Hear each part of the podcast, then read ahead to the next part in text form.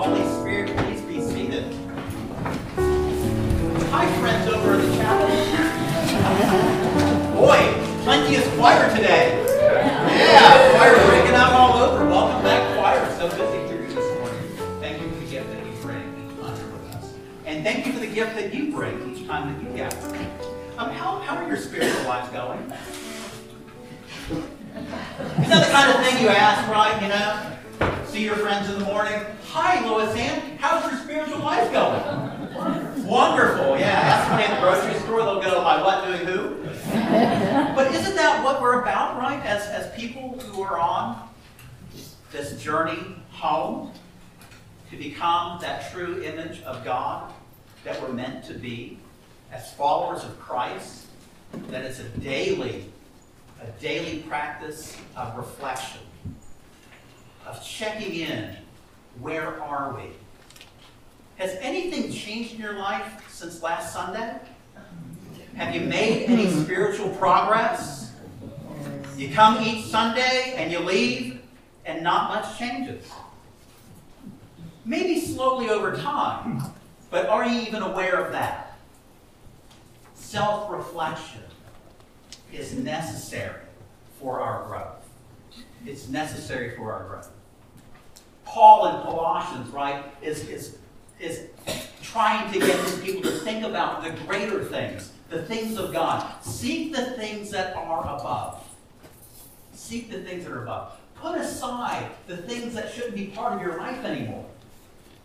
Fornication, malice, bad thoughts, harsh language, anger, all those things. You should be getting rid of those. How are you doing with that? How are you doing? See, thankfully, we have scripture and times to gather where, where we were given a chance to remember this and to reflect upon it and to think about, okay, I, I need to be more introspective. I need to be more reflective on my life. I need to think about the progress I've made and give thanks for that, and to think about the progress I need to make, and to ask for God's grace to do that, and the support of my friends, to hold me accountable, right? To hold me accountable. Ask me, how are you doing with that? Can I pray with you to help you support that? Can I, can I share some wisdom? Because I've had that similar, that similar struggle, right? We're meant to do this as a community. We're not supposed to be soloists. We're not meant to be soloists. So how are you doing? How are you doing? Wonderful. Good. Good, Lois Ann, right? At least there's one. and the one will lead the way. Thank you, Lois Ann. Yeah, and, and the readings, the readings for today.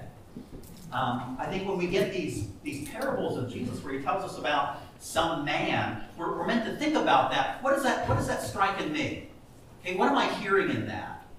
Um, and you go, well, maybe I'm not this person who, you know, had this abundant kind of crop because I'm not a farmer, but, but what else, right? How else do I connect to that? Um, maybe it's not greed, maybe it's something else that, that I'm struggling with. It's made, it's, it's meant to make us think. Okay, it's meant to make us think. Perhaps you've heard something like this story before. We're traveling with Jesus to Jerusalem, and he's traveling along, and somebody yells out something to him. And you might remember that the answer here is somewhat similar to, to how he responded to another situation of conflict between people who should be in Christ like relationship with each other. God is a God of reconciliation, a God of relationship. As he's traveling along, a couple of weeks ago, we heard the story about Mary and Martha of Bethany. Right? He's traveling along and, and, he, and he stops at their home. And you know the story, right? We've heard it so many times, right? There are these two sisters, Mary and Martha Bethany, and, and Jesus is there, and, and uh, he's, he's doing some teaching, and, and somebody comes flying out of the kitchen, uh, complaining. I've got a gripe. Right? What's going on? Mary, right? Mary, the sister, is with Jesus, where the guys are, hanging around with Jesus, and Martha comes out, and you know there's always a story behind the story, right? It wasn't suddenly that Martha blew up. She's probably had it for a long time with her kid sister.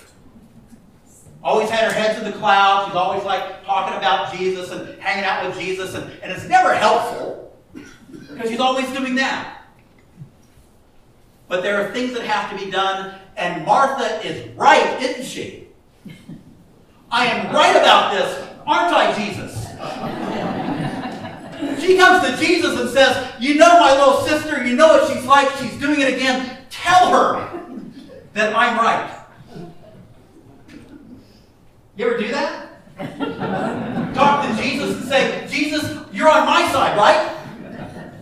Take my side and tell those people they're wrong.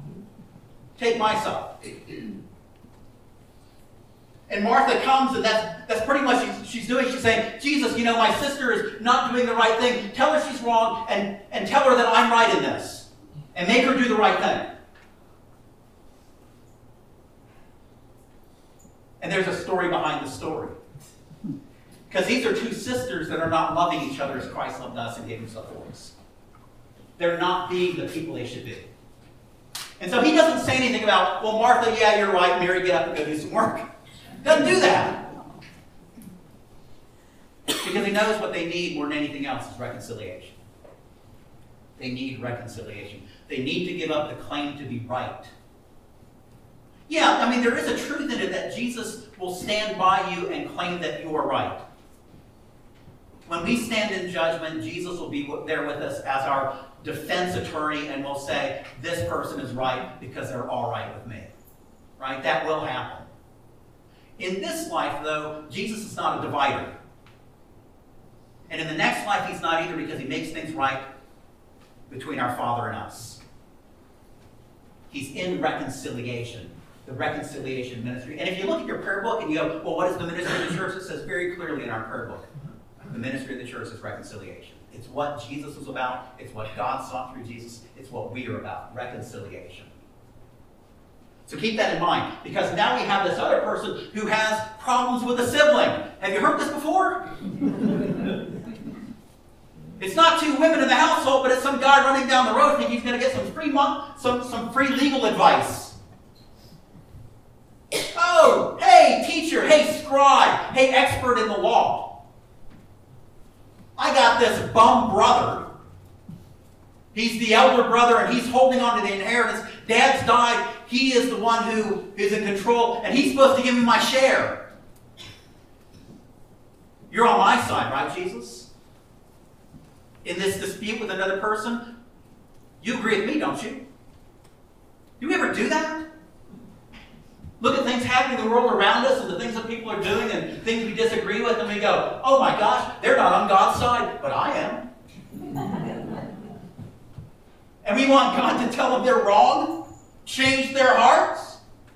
Not that that's a, un, an unholy thing to do, but, but maybe think about, well, what if instead we said, hey, hey, Jesus, why don't you, instead of like saying one of us right and one is wrong, why don't you give us the grace and the resources we need to reconcile our differences? To reconcile, bring us together and help us be kind to each other and hear each other and, and, and you give us the truth that we might no longer be adversaries. Because you know, if Jesus said to that to that one guy who was who was saying, you know, tell my brother to give me my inheritance, if Jesus went up to him and said, Yeah, give him his inheritance, you think that's going to solve their dispute? That will forever break their relationship. And he knows it. And he's about reconciliation. He wants to heal the wounds, not rub salt into it. Not take a division and make it wider and impassable. But he wants to bring us together. He wants to heal us. He wants to heal us.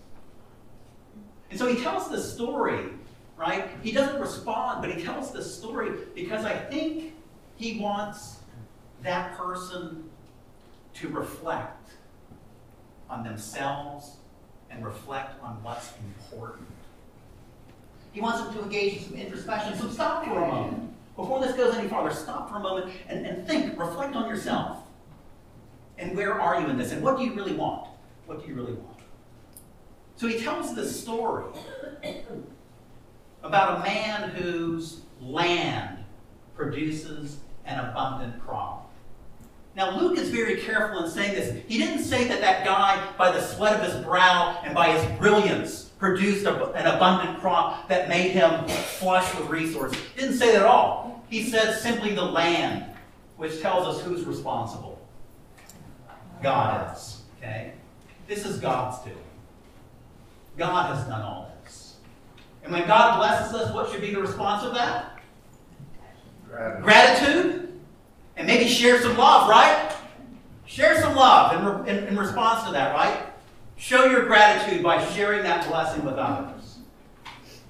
But check out what this guy does. He has this conversation. Not like you would expect in that culture that he would gather family and close friends and, and others in the community around to kind of think about, hey, I've been blessed with this abundance from God. What needs do the community have? How might we bless people with this? He doesn't consult anyone except himself. Actually, he consults the unholy trinity of me, myself, and I. Me, myself, and I. This is what I will do. And I will say to myself, Soul, take your, take your rest now. Because me, myself, and I, we're doing real good here. Luke doesn't tell us that the person was a bad person. There's no indication of malice shown by this person. What Luke is telling us is that something has happened to this person where he is cut off from all relations.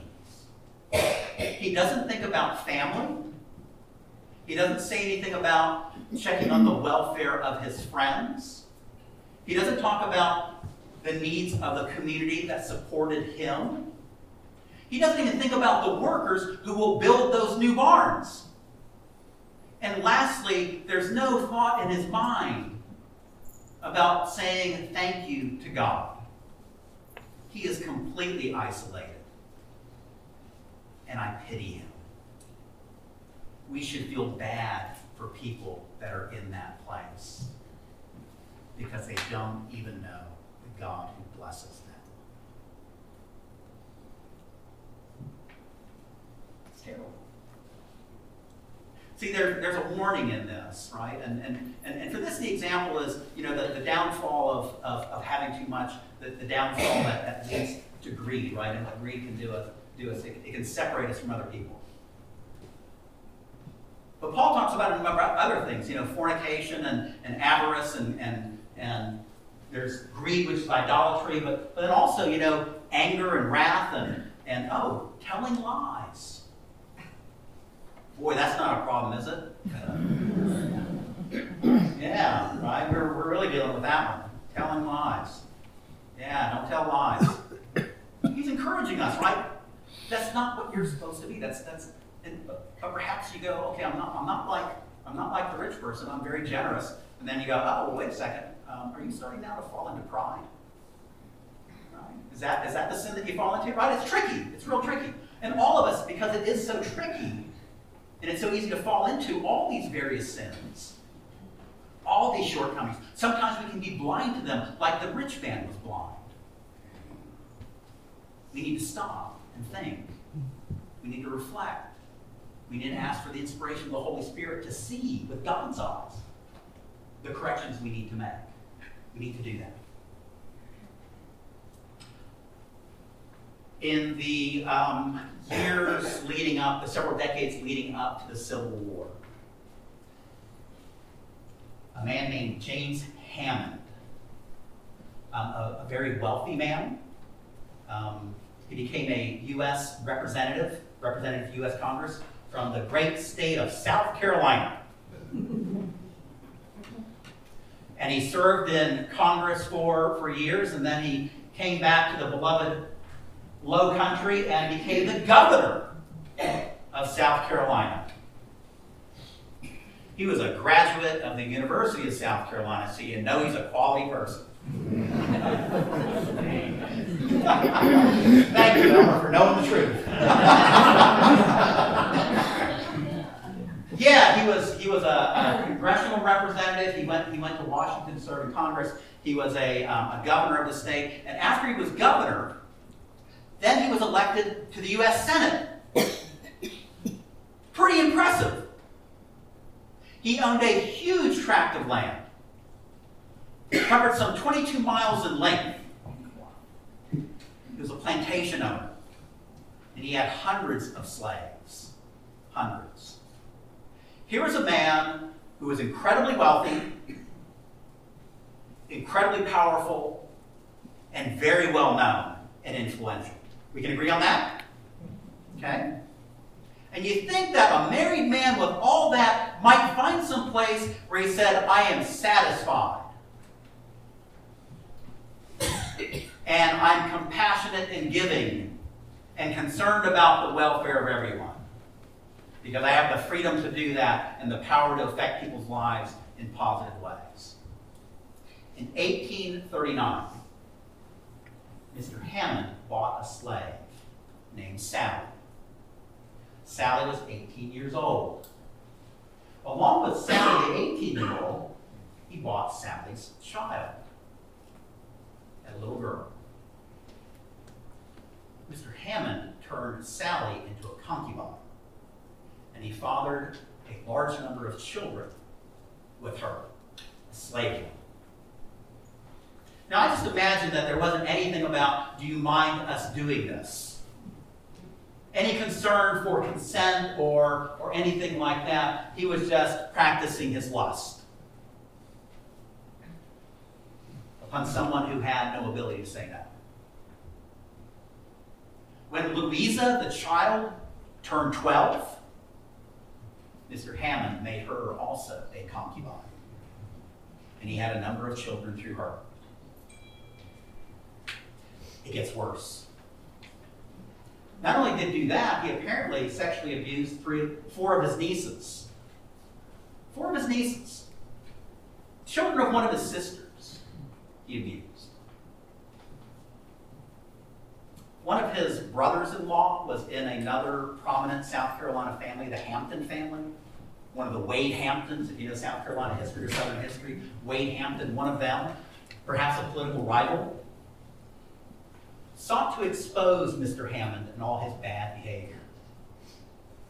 And said, I will expose you and ruin you unless you resign. Not really a godly thing to do, but you might understand how those things happen. What's, what's, what's strange to me, maybe not so strange, but, but, but certainly should be concerning to all of us, is Mr. Hammond's own lack of reflection on who he was and what he had done. This comes from his diary. This comes from his diary. Um, apparently, at some time, uh, there, disease, there was disease going through South Carolina, and it heavily affected his property, his, his crops, his, his farm animals, and his slaves. And this is what he writes about this terrible situation that he found himself in. It crushes me to the earth to see everything of mine so blasted around me. This is language of the time. Negroes, cattle, mules, hogs, everything that has life around me seems to labor under some fated malediction.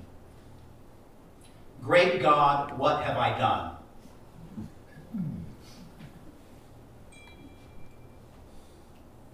Never was a man so cursed.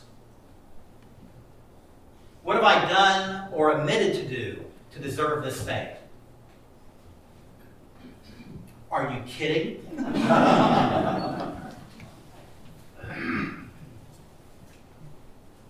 no one, not one, exercises the slight indulgence to me. Nothing is overlooked, nothing forgiven. Or Mr. Hammond was the victim. See, see we're, we're, we're supposed to be reflective people. We're supposed to be people who think about the progress we make. We're supposed to be the people who look for things that are above. And we're supposed to know the heart of God. And we're supposed to not point the finger at others, but think about ourselves. Where am I in this?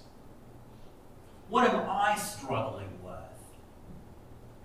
What help do I need from God? Not to divide me further from someone and want God to claim that I'm right and they're wrong and change them. I want God to change me and to bring me and them together. Bring us together. You got to work at this. You really do. You got to struggle with this. You got to not let go. You got to try and try again and get up each day and do it once again. You got to do it over. Don't let God go. So to help you remember that, um, there's a story of a, of a pastor who had moved from an urban area to a rural area. And in the urban area, um, lived in a parsonage like he would in the rural area, but in the urban area, there was no lawn to cut. And so when he moved to the rural area, he discovered that there's this yard tool that you need if you're going to live in an urban area, in a, in a rural area. Um, what was he missing? A lawnmower. And thought, oh, I need a lawnmower now. And, and well, you know, I want to show the, the parish that I'm a frugal pastor, and so I'm going to I'm gonna find a, a decent used mower. And so looked, you know, and found this. There was a, a, a young person who, you know, had a lawn mowing business, had used this mower for years, and it was a reliable mower, and but you know, had saved up enough money and was moving up in the world, had to get a nicer one. So the pastor went to talk to this young person and, and looked at the mower, looked it over, yeah, it was fine, blade was fine, everything was fine, and, and took the mower home. And then he got outside that day in the afternoon, gonna crank that thing up and mow the yard. right? What sound does it make? right? You, you've had that experience before? Just won't start, will it? Got to kick the tire. Got an expert here. Probably did kick the tire, didn't start. So took it back, right? Took it back to the to, to that young that young person, that boy, and said, um, I, I, "This mower doesn't work. Um, I, I need my money back." And, and, and the, the kid said, "Yeah, yeah, it does. Yeah, yeah. You got you got to pull, got to got to pull cord." He goes, "Well, I haven't pulled the cord." You go, "Oh, you, you've done that. Well, you need to curse it." you need to curse it. He goes, um, you need to curse again. Yeah, you need to curse at it while you're pulling that cord. And, and he goes, um, son, I haven't, I haven't cursed in 40 years. He goes, don't worry, it'll come back to you. it'll come back. You might not know right now what it is that you need to work on. You might not. But hopefully you'll start thinking about it. Keep pulling that cord. It'll come back.